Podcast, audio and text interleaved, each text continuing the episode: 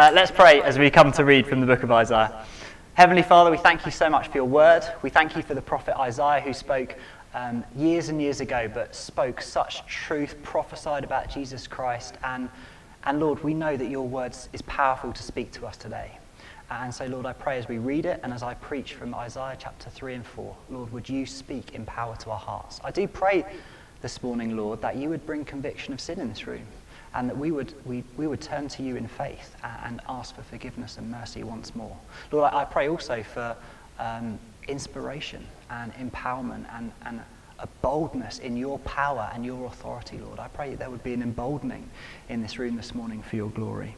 Um, and I, I, pray most of all that um, as we read this word and as I preach it, each of us would find our refuge and our trust and our guide in you, Lord God. You would be the one we put all our trust in. Um, would you come and do that in our hearts by the power of your Holy Spirit this morning? Come speak through me, I pray. In Jesus' name, amen. Let me start with some questions this morning. Who is your guide in life? What do you depend on for support? When the storms of life come, where do you go to find refuge? Who is your guide? What do you depend on for support? Where do you go to find refuge? The reason I ask those questions is because, as I've mentioned, we're continuing our sermon series in the book of Isaiah. And, and two weeks ago, we had a one week gap. Two weeks ago, I finished preaching on Isaiah chapter 2. And Isaiah chapter 2 finishes with verse 22, which says this Stop trusting in mere humans who have but a breath in their nostrils. Why hold them in esteem? That's the NIV translation. Um, we, I'm, usually, I'm using the ESV this morning, but that's the NIV version of that verse. Stop trusting in mere humans who have but a breath in their nostrils. Why hold them in esteem? You see, the prophet Isaiah is prophesying to the people of Jerusalem, and he's seeing how these people in Jerusalem are acting. And he knows that the people in Jerusalem were supposed to be the people of God. They were supposed to follow God, to obey him. He was to be their guide through all of life. But instead, the people in Jerusalem are choosing to place their trust in men. They're following and obeying fallible, deceptive human beings. The people of Jerusalem were supposed to depend on God. He was supposed to be their support through all circumstances. But instead, the people of Jerusalem in chapter 2 are depending on man made things. They're depending on material wealth to get by. The people of Jerusalem were supposed to take refuge in God. He was to be their shelter and shield and strong high tower. But instead, these people in Jerusalem are seeking protection from men. They're trusting military strength and human leadership. And the question is how will God handle this people? What, God, what will God do with the people of Jerusalem who, instead of Him being their guide, are following human beings? Instead of trusting in the Lord, they're trusting in human strength and power. And the answer in chapter 3 is actually terrifying judgment. The, the chapter I'm about to read to you is a chapter about God's judgment on the people of Jerusalem. I think it's meant to be a, quite a scary passage of Scripture. And um, so I'm going to read to you initially from Isaiah 3 1 to 4 verse 1. And as I say, this is, this is about God's judgment. Isaiah chapter 3 verse 1 through to um, 4 verse 1.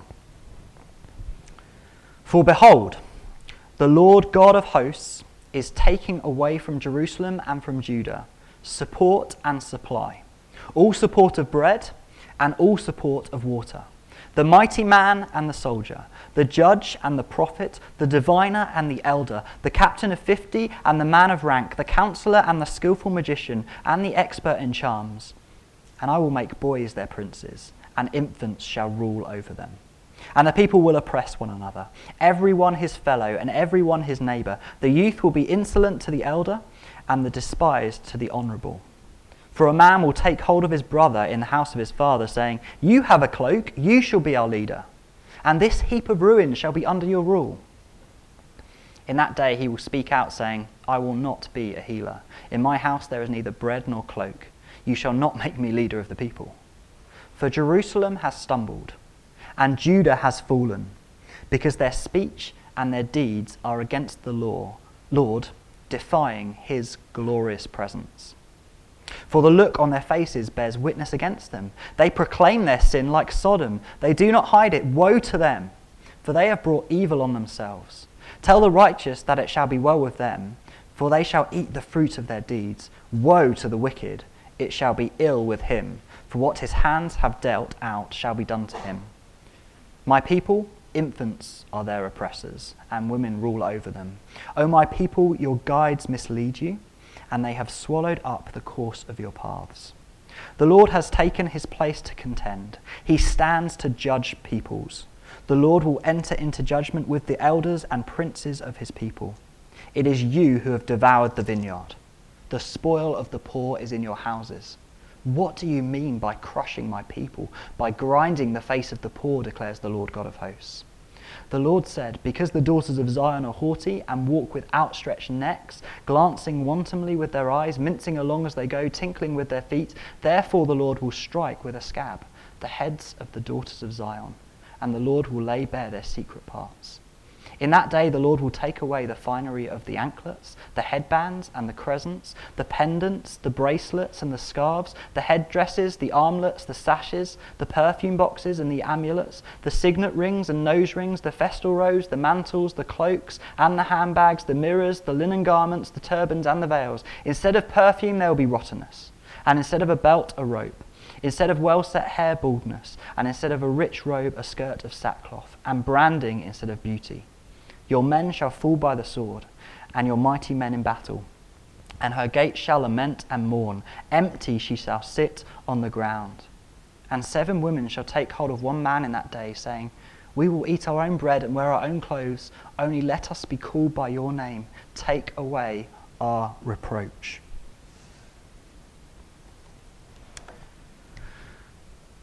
One of the reasons we started this church, planted this church in Fareham, is because we wanted, we, we, we know that there needs to be a Bible believing, Bible preaching church in this town. And yes, this passage is difficult. Yes, this passage is uncomfortable. But we will not shy away from preaching the word of the Lord. We will not shy away from reading and preaching passages like this in Scripture because they're there for a reason and there's much we can learn from. And um, so I don't make any apology for this morning's sermon. I'm preaching the word of the Lord. I'm preaching from that chapter, and it is an uncomfortable passage. I appreciate that. Um, when we get into the rest of chapter 4, there is something good coming. so we, I haven't finished reading, there is something good coming, but um, chapter 3 is hard. It is hard. The, the first thing I want you to see in that passage of Scripture, and I, ho- I hope it was obvious to you as I was reading it, it is God who acts in judgment in Isaiah chapter 3. In verse 1, the Lord is active. The Lord takes away, it says in verse 1. In verse 13, it says, The Lord has taken his place to contend. He stands to judge the peoples. In verse 14, the Lord will enter into judgment. In verse 17, the Lord will strike. In verse 18, again, the Lord will take away.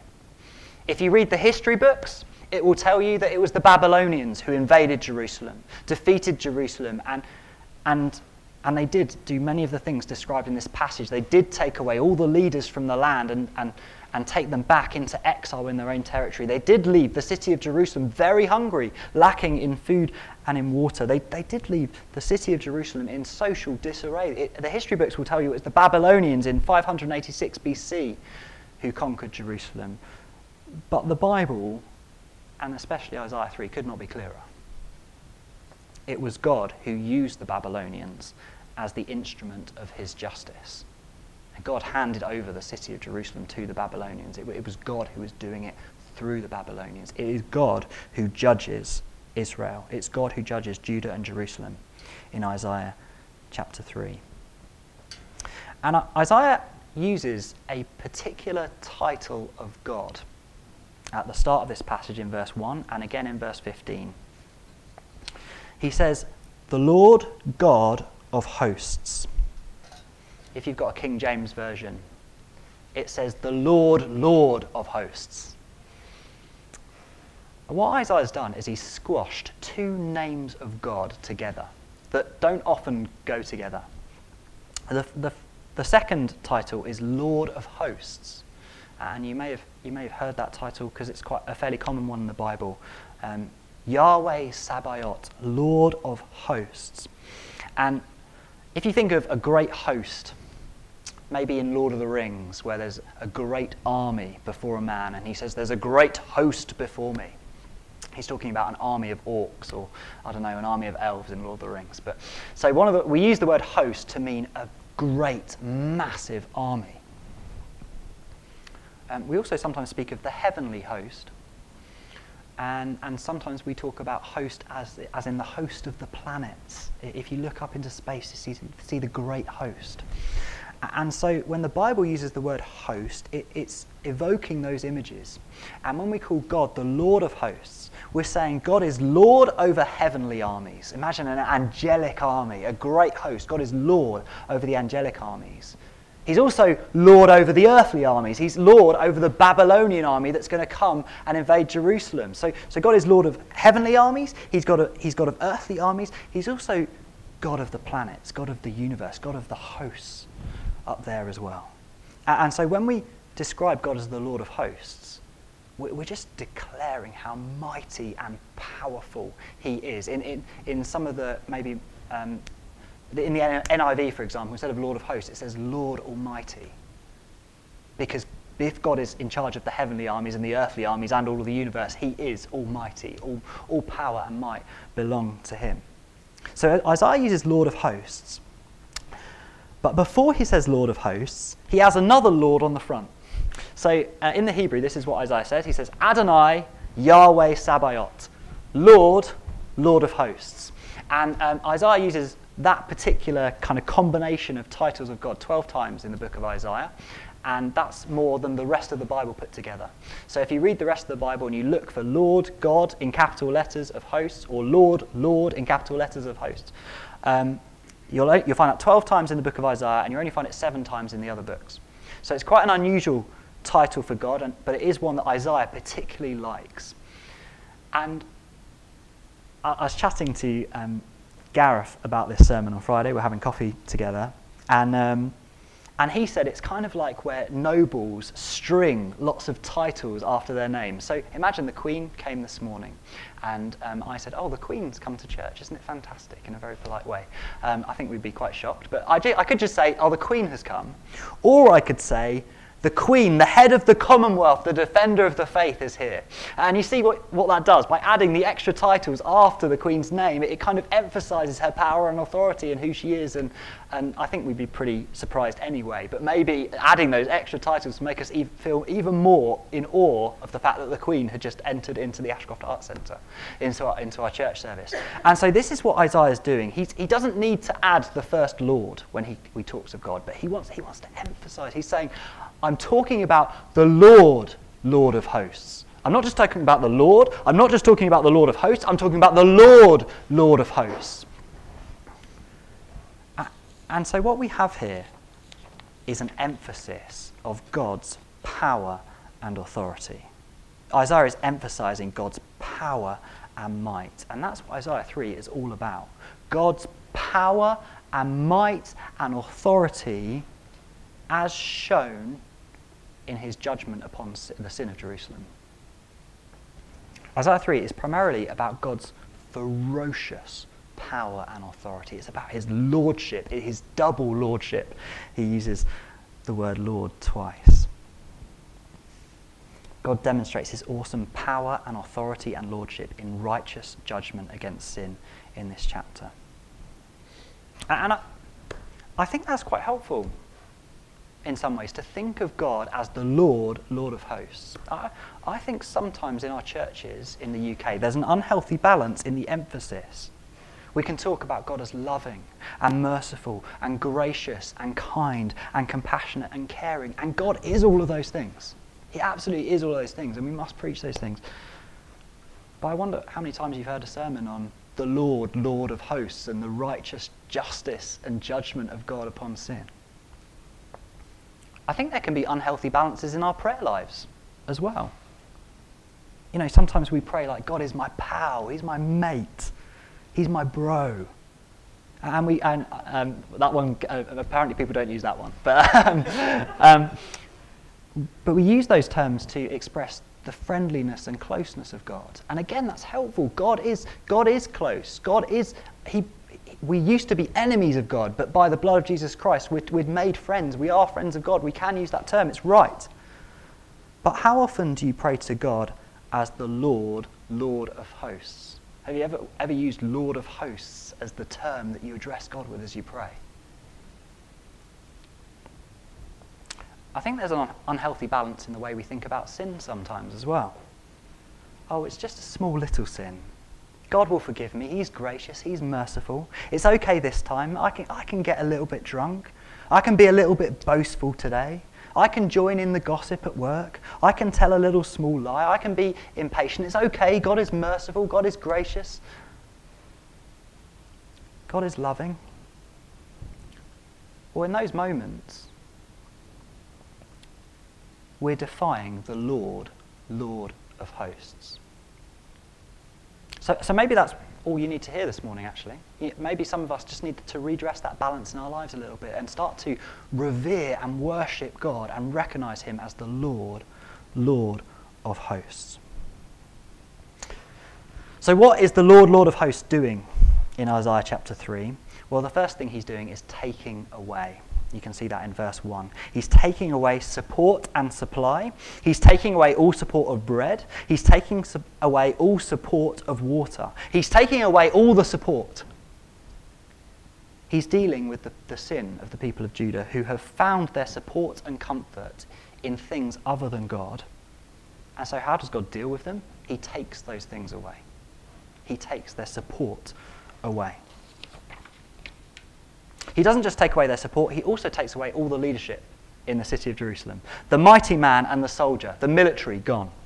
The judge and the prophet, the diviner and the elder, the captain of 50, the man of rank, the counselor, the magician, the expert in charms, anyone of any kind of position of leadership, whether it be a, an, a kind of um, societal leader or whether it be someone who was leading the people astray by their, by their religion or their magic or their charms, God removes them completely takes them away. God takes away all support and all leadership in the city of Jerusalem. He does that because the people in Jerusalem have put their trust in men rather than in God. And so, what does God do? He takes those people they've put their trust in away. I urge each one of you this morning let God be your guide, let God be your support. Find refuge in God. Because if you don't, if you choose to put your trust in someone or something else, you will find either that that thing or that person will let you down at one stage in your life, or you will find that God will take it away. Put your trust in God. Let Him be your guide. Let Him be your support because you will find anything else in life, any, anyone else in life will either let you down or God will take them away. It away. But God is everlasting and eternal. He's the Lord, Lord of hosts. He will never let you down, and He will always remain. So put your trust in Him, who has all power and authority, and who is everlasting and will never, ever let you down. So God removes all those things from Jerusalem in the first three verses of the chapter, and society starts to disintegrate, doesn't it? In verse 5, people oppress one another, uh, people are insolent to, one, insolent to one another, people despise each other. In verse 6, they're so desperate for, to find someone to lead the people that they find someone with a cloak and they think because he has a cloak, he's going to be a great leader. Like that's what. Um, that's what yeah allows this person to be a great leader that's how desperate they are oh wow you've got a cloak you come and lead the people society completely falls apart. The, the, the, the, people cannot cope with, with the judgment that God has brought upon them. And the big question is why? Why has, why has God acted like this towards Jerusalem? Well, verse 8 spells out the answer. For Jerusalem has stumbled and Judah has fallen, because their speech and their deeds are against the Lord, defying his glorious presence. God is punishing the people of Jerusalem because of their words and deeds which have opposed God. And there's two things I'd like to draw out from verse 8. And the first is this societal breakdown in Jerusalem is caused by relational breakdown between God and the people. The reason society falls apart is because people have committed, uh, have committed deeds and said words that have opposed God. So, what happens first is the rejection and opposition to God, and then as a consequence, God brings judgment and the society starts to fall apart. So, societal breakdown is caused by relational breakdown between God and man. And that's very, very important for us as a church.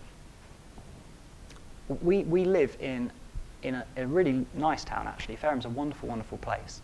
But as Chris Kilby spoke about last week, there, there are things wrong in this town. There are ways in which society is not the way it should be. There are injustices in our town. I think he said there were 2,000 children living in poverty in our town right now. That is not right. That is not good. That is a breakdown of society.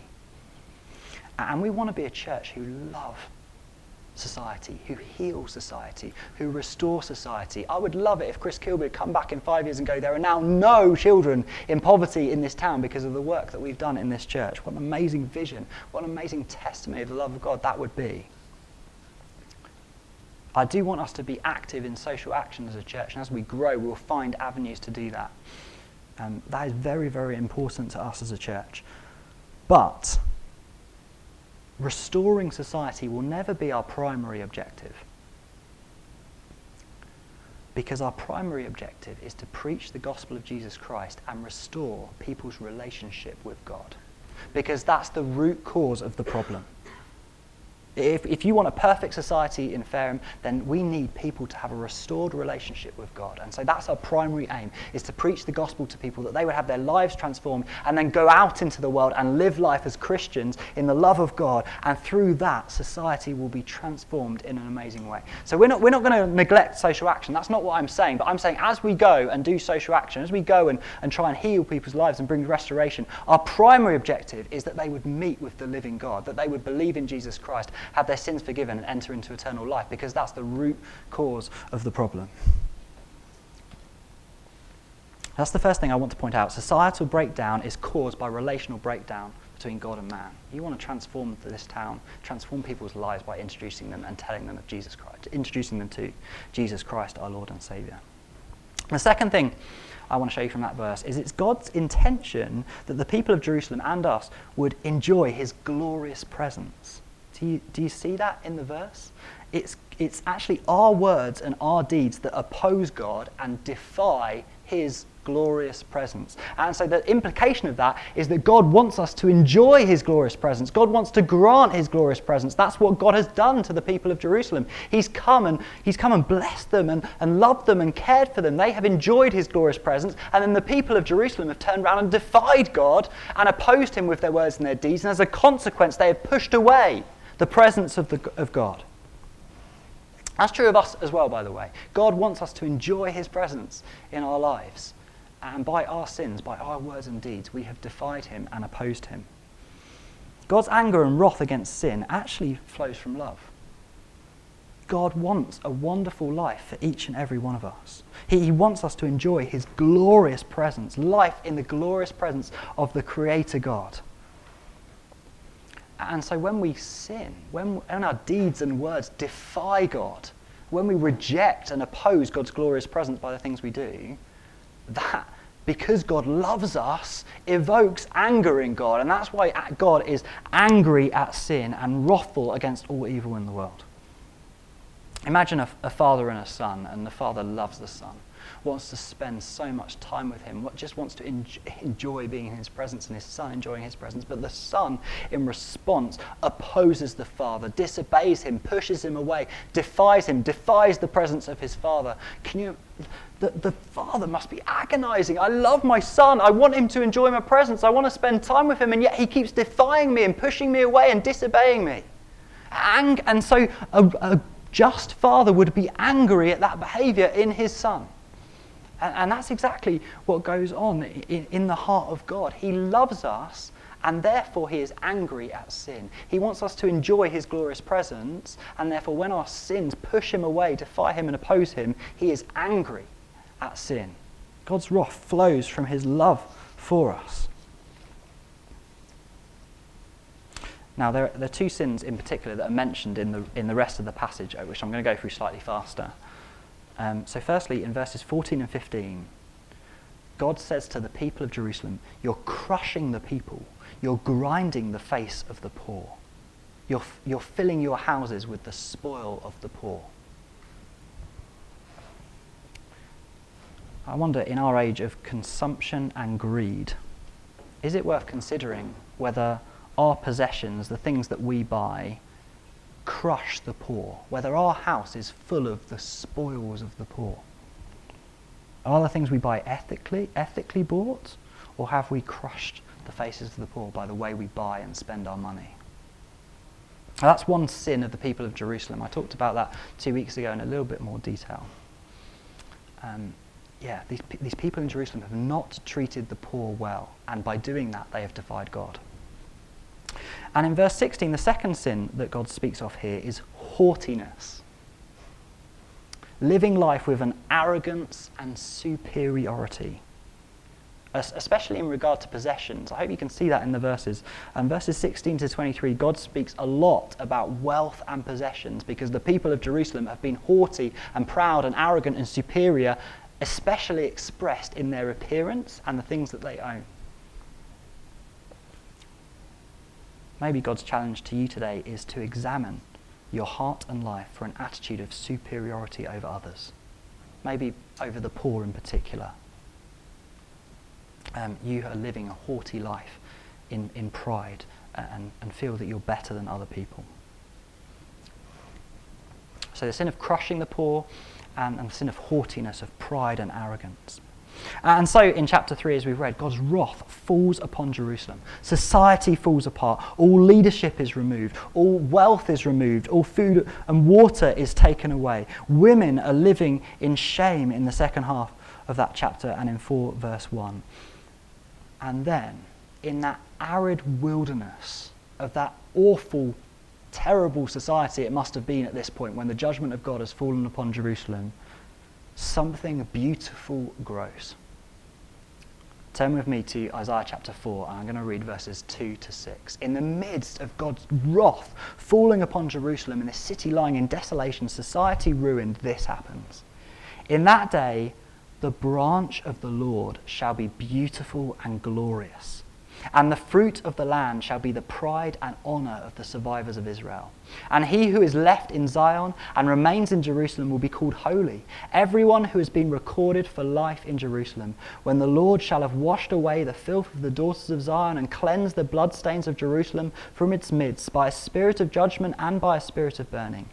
Then the Lord will create over the whole site of Mount Zion and over her assemblies a cloud by day and smoke and the shining of a flaming fire by night. For over all the glory there will be a canopy. There will be a booth for shade by day from the heat and for refuge and a shelter from the storm and rain. In the midst of terrible judgment, societal breakdown. I can't imagine living in Jerusalem during this period. It must have been truly very difficult. In the midst of that, a beautiful branch of the Lord grows. The branch of the Lord shall be beautiful and glorious. The branch described in Isaiah 4:2 is Jesus Christ, the Messiah. Jeremiah 23, verse 5 says this Behold, the days are coming declares the Lord, when I will raise up for David a righteous branch, and he will reign as king and act wisely and do justice and righteousness in the land. In his days, Judah will be saved and Israel will dwell secu- securely. And this is his name by which he will be called the Lord our righteousness. That Jeremiah 23:5 is a messianic passage to, to talking about the Messiah who is coming. And what God is saying is, yes, there will be judgment upon the people of Jerusalem because Israel, the nation, have failed. They have sinned. They have disobeyed my commands. And so there will be punishment because I'm a just God. I'm a good God who does punish sin. And so justice will come. Judgment will come upon the, the city of Jerusalem, upon Judah, and upon Israel. But after that judgment has come, there will come one who is going to bring redemption and salvation for the people of Jerusalem, for the people of Judah, for the people of all Israel, for the people of Fareham, for the people of this country in the UK. The, the righteous branch, the righteous branch from David, uh, uh, the beautiful branch in Isaiah 4, verse 2, will come Jesus Christ, and he will come to rescue society. He will come to rescue all who would put their trust in Jesus Christ. It's an amazingly beautiful moment in the midst of a dark and distressing prophecy when the branch of the Lord comes in the midst of this difficult circumstance. In the city, where the people defied the glorious presence of God by their words and deeds, in um, there will be a canopy of glory in verse 5. Do you see that? Not only will Jesus come and rescue people, but in the city where people have defied God by their words and deeds, God's going to do something amazing. There will be a canopy of glory in Jerusalem, verse 5.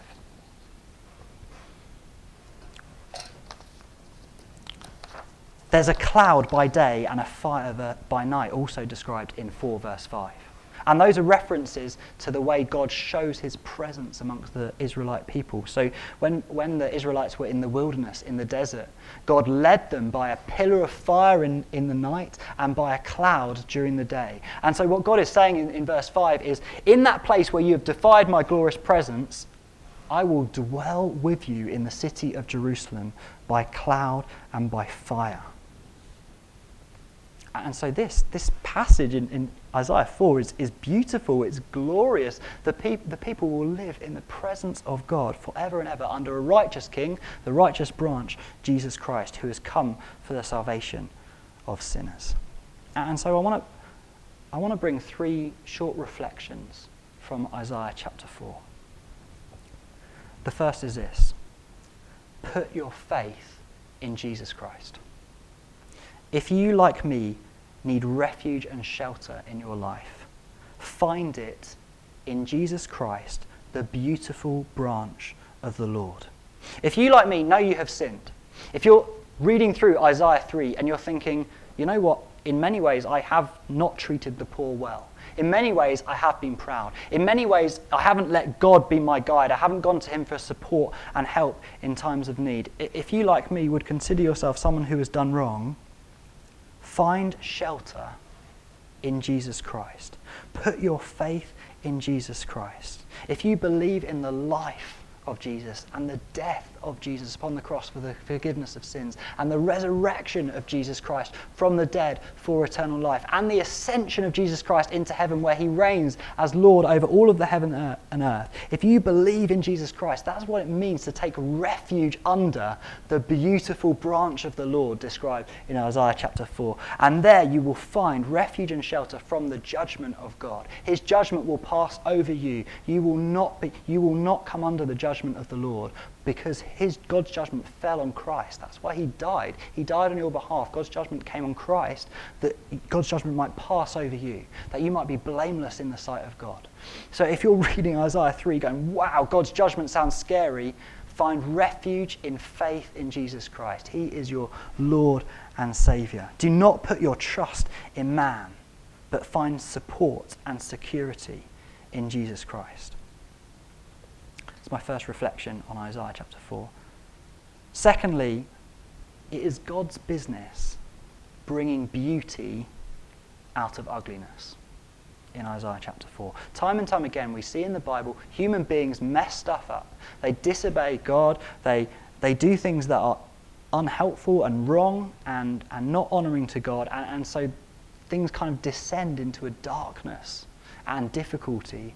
And in those moments, God enters in and brings beauty in the face of ugliness. I'm, I'm reading um, the book of Judges at the moment, and if you read the book of Judges, it's a story of people disobeying God, disobeying God, disobeying God, things getting worse and worse and worse, and then God raises up a judge who comes and does the work of God, and God saves them and lifts them back up again. It's amazing things, and then human beings fall back into this spiral of disobeying God and things going wrong again. And then God raises up another judge, and the judge rescues them from their oppressors. And that is the nature of God. He brings beauty in ugly situations, in difficult situations. So if you're here this morning and you're thinking, my situation is dark, my situation is difficult, have faith in God. that He is one who brings beauty, even in the ugliest and most difficult of circumstances. Trust God, trust that he, he, that is part of His character, and come to Him, turn to Him in prayer. Um, actually, I wasn't going to say this, but I, re- I really want to talk um, briefly about prayer. Turn to God in prayer um, because He is one who brings beauty in ugly circumstances. Um, this passage, lots of this passage is about the pride of man, about haughtiness, and about trusting man rather than trusting God. And where there is pride, there is prayerlessness. Where there is pride, there is prayerlessness because prayer, prayer is expressing you, you depend on God. When you don't pray, you're saying, I don't need God, I can do things without Him. When you pray, you're saying, I need, I'm dependent upon God. And, so if you want to break, break pride in your life, go to God in prayer in everything. If you've got struggles at work, pray. Lift them up to God and say, Help me, Lord. If, you've got, if, you want to pray, if you want your family to thrive and do well, are you praying for them? Are you prayerful for your family, for your friends and your family? Are you prayerful for this church? It would be a very sad state of affairs if we were to plant this church and many of us were to work extremely hard. And I'm so thankful to so many of you who are serving really well. And it, it would be very sad if we were to work, work, work really, really hard, wearing ourselves out, trying to grow the church, trying to do the things of the Lord, and we never thought actually we're dependent upon God, we need to pray about this. And not just in our prayer meetings, but you individually. Are you prayerful for your church? Because if, if, you're, if you're trying to serve in this church and you're doing it without prayer, then you're doing it proudly and arrogantly and in haughtiness. And I, I would just encourage you turn to God in prayer and rely on Him. He is your support, He is your help in all that you do. Are you proud or are you prayerful? Um, kind of an aside, but yeah, let's be prayerful. Let's be prayerful because God brings beauty in the face of ugliness. And thirdly and finally, I think what comes through beautifully in Isaiah 4 is the presence of God. I've already spoken about the cloud and the fire that symbolize God being with the people in the city of Jerusalem. And so I want to encourage us to really hunger and thirst after God's presence in all of our lives. I was reflecting on, on the start of chapter 3 where God takes away the food and the water and thinking, wow, they, must, they would have been really hungry. The, food, the bread and the water is gone. That must have been awful. But I wonder what would have happened if, in that moment, instead of hungering first after bread and water, they hungered first for the presence of the Lord. We're to be people who, who first seek God. Above all things, even food, we should seek the Lord, for He is the giver of life. He is the provider of food. I want to encourage us as a church to be hungry for God's presence in our lives, to, to desire God over anything else. I wonder when you leave church today, what's going to be your first thought? Lunch? Or is it going to be, oh, I just want, I just hungry and thirsty for God's presence in my life? When you go through life, are you hungry and thirsty for God in all that you do? I've, I've, we've covered a lot of ground in Isaiah 3, uh, Isaiah 3 and 4. Um, so, as I draw to a close, let me just remind you of some of the things this passage has taught us. It's taught us that God is the Lord, Lord of hosts, and He is righteous and powerful and mighty to act in judgment against sin. We, we've been challenged to lean only into God for everything else. All other things will let you down, but God will remain secure. He is a steadfast rock for you to trust in. But most importantly, I want to encourage us to take refuge in Christ, to, to sit in the shade of the righteous, beautiful branch of the Lord in Isaiah chapter 4. To, to find refuge in Christ, believe in Him, your sins will be forgiven. The, the righteous judgment of God will pass over you, and you will live in forgiveness and joy and love and enter into eternal life in the new heavens and the new earth, where this city of Jerusalem will finally be established on the earth. And finally, I want to encourage us to hunger and thirst after God in all of life and in everything we do. Uh, so we're going to finish by singing um, to God. Simon's going to come and lead us. Let's stand. I'm going to pray for us and then hand over to, to Simon. Let's pray. Lord, Lord of hosts, Almighty, powerful God one to whom belongs all power and authority in heaven and on earth. We come into your presence with reverence, re- worshipping you, respecting you, glorifying you for your awesome power and might. The heavenly armies belong to you, the earthly armies submit to you. The heavenly host, the planets, and all the universe are yours, Lord God. You are the Lord of hosts. You're not just the Lord of hosts, though, you're the Lord, Adonai, Lord, Lord of hosts. And, and so we do worship you and revere you. I pray you correct things in our hearts where um, we need to just revere you more for your awesome power and might. Lord, I thank you that because you're so powerful and so mighty, you are a sure foundation, one in whom we can take re- refuge, one whom we can always trust. And, and Lord, I pray we would. May you, may you fix our hearts and eyes upon you, Lord, as the ultimate foundation and support through all things. Lord, I pray um, you would convict our hearts where, where we may be crushing the poor, treating the poor unfairly, where there's pride in our hearts. Would you transform us? Would you fill us with the Holy Spirit? Give us a spirit of humility to treat and love others as you would you treat and love them. And finally, Lord, I pray we would hunger and thirst after your presence. Come, Holy Spirit, in this time now, Lord God. May we enjoy your presence and may it be such a wonderful experience, tasting and seeing that you are good, that we would just hunger and thirst for more of you in all of our lives. Thank you that you're with us always by your Holy Spirit. But would we truly hunger and thirst for you in all everything we do? For, for to be with you, Lord, is the greatest thing. A, a one day in your courts, Lord, is better than a thousand anywhere else. And may we have that hunger and thirst for your presence and your life. And we, uh, Lord, we thank you so much for the righteous and beautiful branch that grew out of turmoil and difficulty in the city of Jerusalem. We thank you for Jesus Christ, our Lord and Saviour, one who lived perfectly, one who died a sinner's death despite being completely blameless of any kind of sin. I thank you for Jesus that he died on our behalf, that we might be forgiven for the things we've done wrong. And so, Lord, once more now in our hearts, we come and put our faith in you. We take refuge under the righteous branch. We, we take refuge under the beautiful branch, and we know that there we are safe in Christ, believing in Christ, trusting in Jesus. There is safety from all things. There is life eternal. There is blessing. There is a wonderful, wonderful place to be in your presence in, under the beautiful branch of the Lord. Thank you so much, Lord, for Jesus Christ, our Lord and Saviour. We, we praise and glorify you for him. We thank you for him with all that we are, and we hunger and thirst after you. Let's sing.